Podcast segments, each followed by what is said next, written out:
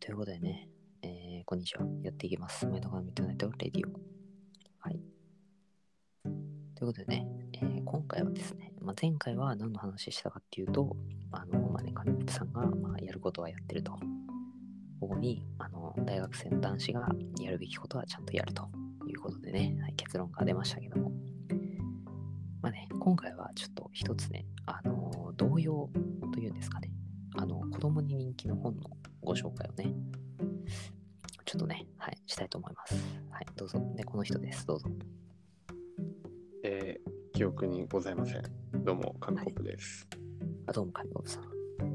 全く、あの、捏造するのやめてもらっていいですあ、か本当ですかどうしたんですか、ねあの前回の聞いてもらえばもう全てわかると思うんですけど、あの、話し始めたのもサーモンさんですし、サーモンさんで完結してるので、全てサーモンさんのあの情報ですね。ああ、なるほど。私、紙コップ全く関わりありませんので、皆様、お見知りおきを。あーまあまあまあまあ、いいと思います。いいいいと思います。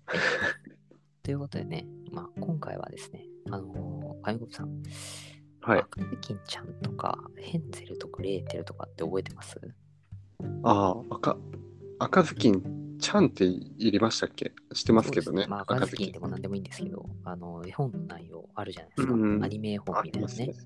あります私ね。私ですね、めちゃめちゃ読んでたんですよ。ああ、見ますよね、子供の見ま時すはよ。ね、子供の頃。ああビデオとかでもね。はい。で、読書感想文みたいなこと書かされたじゃないですか。ああ、え、でも同様で読書感想文書いた記憶はないけどな。ないですか何で書きました読書感想文読。書感想文でもある程度、ちょっと小学生にしてはしっかりめな本みたいな、ちゃんと読み物、読むのが長い、長めの本だったりしませんああ、そうですよね。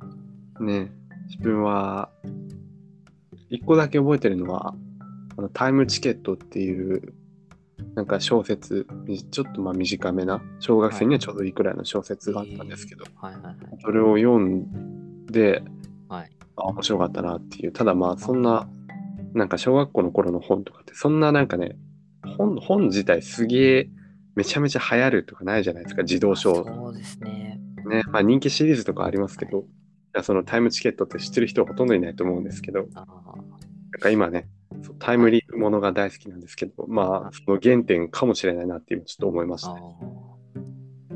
いやとい実うは私ねお話ですそうです。だから私もなんか昔、その読書感想文で、私はそうですね、もうプラチナデータとか、そういうの読んでましたかね。小学2年生ぐらいですかね。はい。なるほど。ちょっと流行ってたやつですか。プラチナデータ、あ、知らないですか名前だけですね。実際見たことはないであす。そうですかすいません。あの、はい。なんでもないです。 はい。でというもこ、とで、はい。何ですまかあ。まあまあいいんですけど、はい。いや、そんな頃からないやろ、みたいなね。あのそういうツッコミあがあ、つすきいません。全然知らなかった。なんかもうちょっとまわかりやすくそうしかったです。まあまあまあまあ。ということでですね。あのーまあ、例えば、赤ずきんちゃんとか、ヘーゼルとグレーテルっていう、まあ、読みやすい本、絵本があるじゃないですか。あありますね。で、ああいうのの、あの、感想って、小学校の頃、どんな感じで言ってましたうーん。赤ずきんちゃんは食べられなくてよかったです。とか、ですよねヘンゼルとグレーテルはお菓子の家ですね。そうですね、最後、昔の家でああ住んで、なんか2人で太って、なんか結局ね、あの体脂肪率100%みたいなね、最後、そういうオチだった気がしますけど、し死亡人間と化して。はいあねはい、これが減ってるとグレてるみたいなね、まあ、それは冗談ですけど、んはい。そう、あの、赤ずきんちゃんでいきますか、今回は。じゃあですね、赤ずきんちゃん。あの私たち今、大学生じゃないですか。うん。じゃあ、その論理的思考で赤ずきんちゃんを読み解いてみようということでね、ちょっとやっていきたいと思います。おおなるほど。はい大丈夫ですかパクリ企画とかになってないですか大丈夫ですかああ、なんかなってますかね。いや、なってないことをいや祈りまたす。多分ない。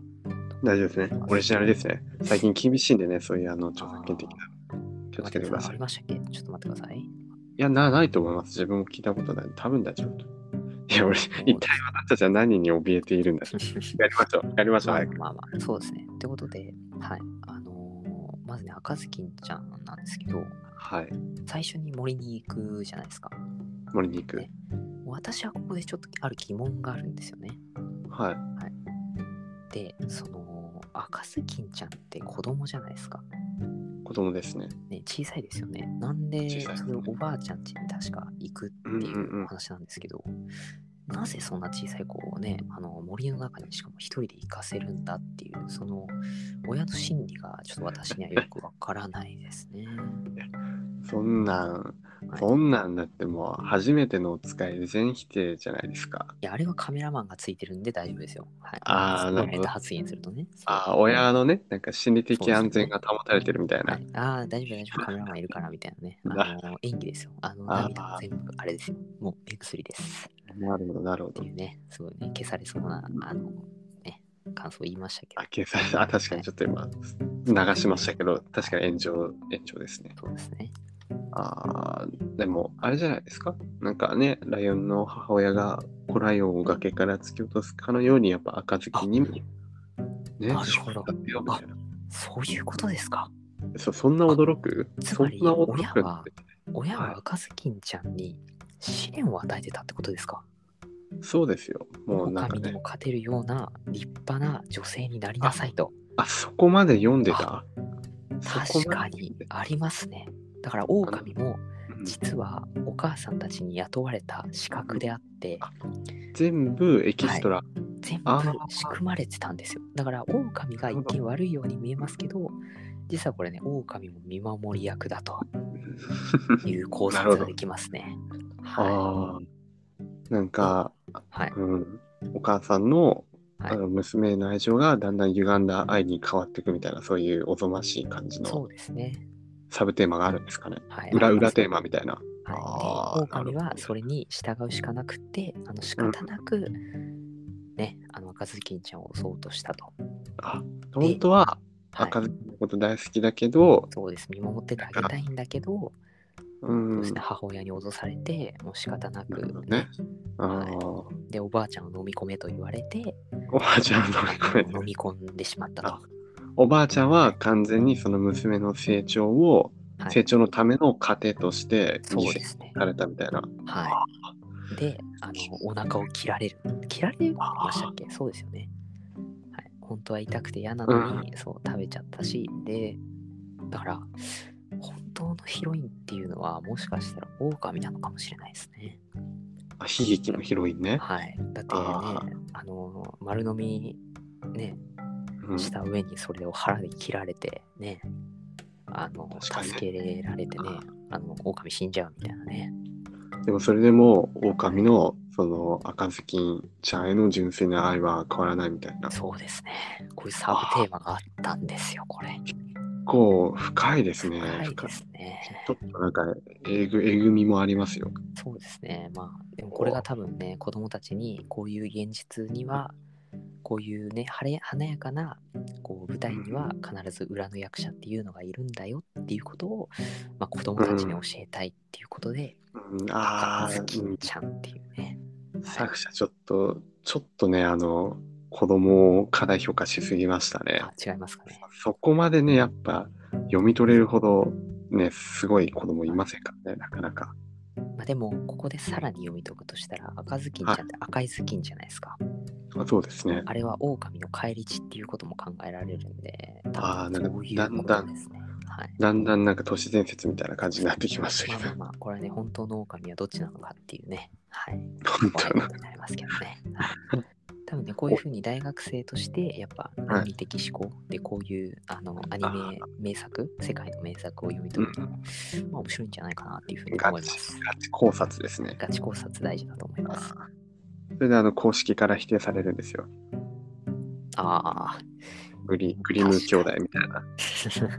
グリムさんから否定されるんで否す。定されそうですね。はい、あれいや、私そんな風に書こうと思思っっててないま。ですす。ただ純粋にあれですみたいな。はい、ということでね、まあ、今回は赤ずきんちゃんやってきましたが、はい。まあ、次回はね、あの醜や昼の子ということでね、をまあうんね、機会があったらやりたいと思います。はい、はい。ミニクラヒロコね。次はね。はいはっいて。ことで、はいまあ、ヘンゼルとグレーテルどこに行ったんねんって感じですけど、あ、確かに。えーはいえーどうでしたか、今日は。はい、そうですね。今日、あの、なんでこの話したかわかりますか、サーモンさん。なんでですかなんでこの話したくなったかわかりますああ、まあ、なんですかね。